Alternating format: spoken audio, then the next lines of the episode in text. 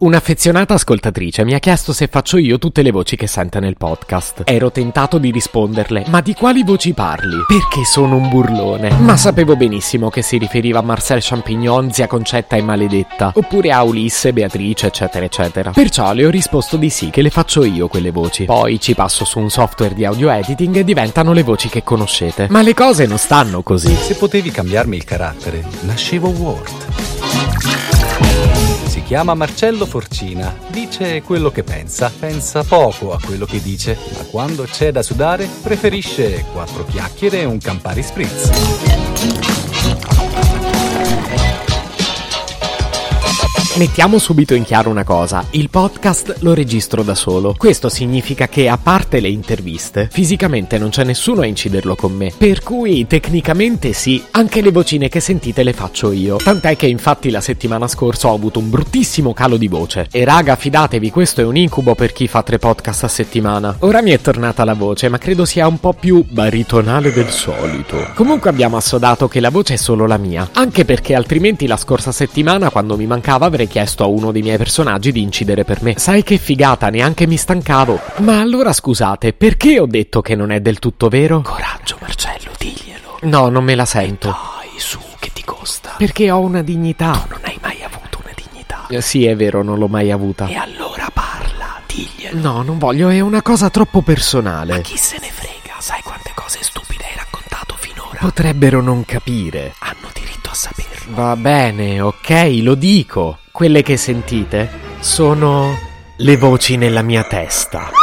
Le tiro fuori per l'occasione, ma stanno sempre lì. Ma no, tranquilli, è tutto sotto controllo. Sono in terapia da qualche anno e la dottoressa dice che va tutto bene. Lei ne è convinta e mi piace crederle. Comunque non sono pericoloso. O almeno finché non mi porti a un ristorante che fa sushi o you can eat. Ecco sì, in quel caso non mi controllo molto. Ma per il resto, che sarà mai sentire un po' di voci nella testa? Inizi a ragionare su un concetto con un'opinione. Poi la cambi radicalmente. e finisce per darti la colpa di aver preso una decisione sbagliata. Raga, è fantastico! No, non lo è per niente. E invece sì, è favoloso. Ma come funzionano queste voci nella testa? Ecco, sono sicuro che adesso non mi crederete, ma hanno una tecnologia davvero all'avanguardia. Utilizzano l'algoritmo di Google. Raga, dico sul serio. Lavorano con un sistema che Google chiama Search Intent. Ah, e lo fanno da molto prima di Google. Un giorno dovrò farmi pagare per questo.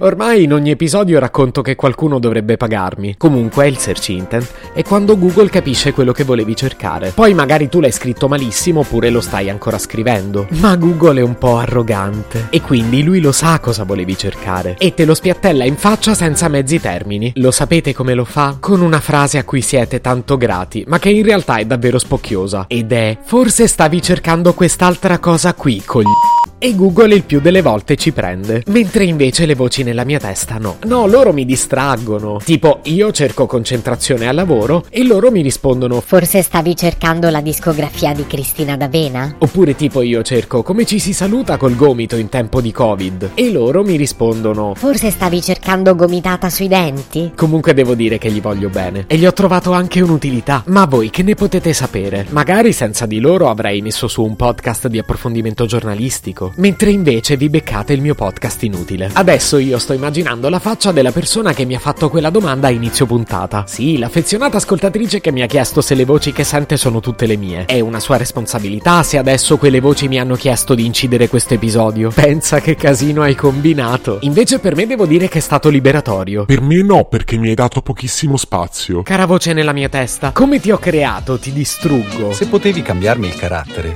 nascevo Ward. Un podcast inutile, effervescente e tossico, come una pasticca di mentos in una bacinella di Coca Zero. Questa serie è disponibile su Spotify, Apple Podcast, Google Podcast, Spreaker e sulla radio online futuradio.it. Stelline, recensioni e follow sono molto graditi.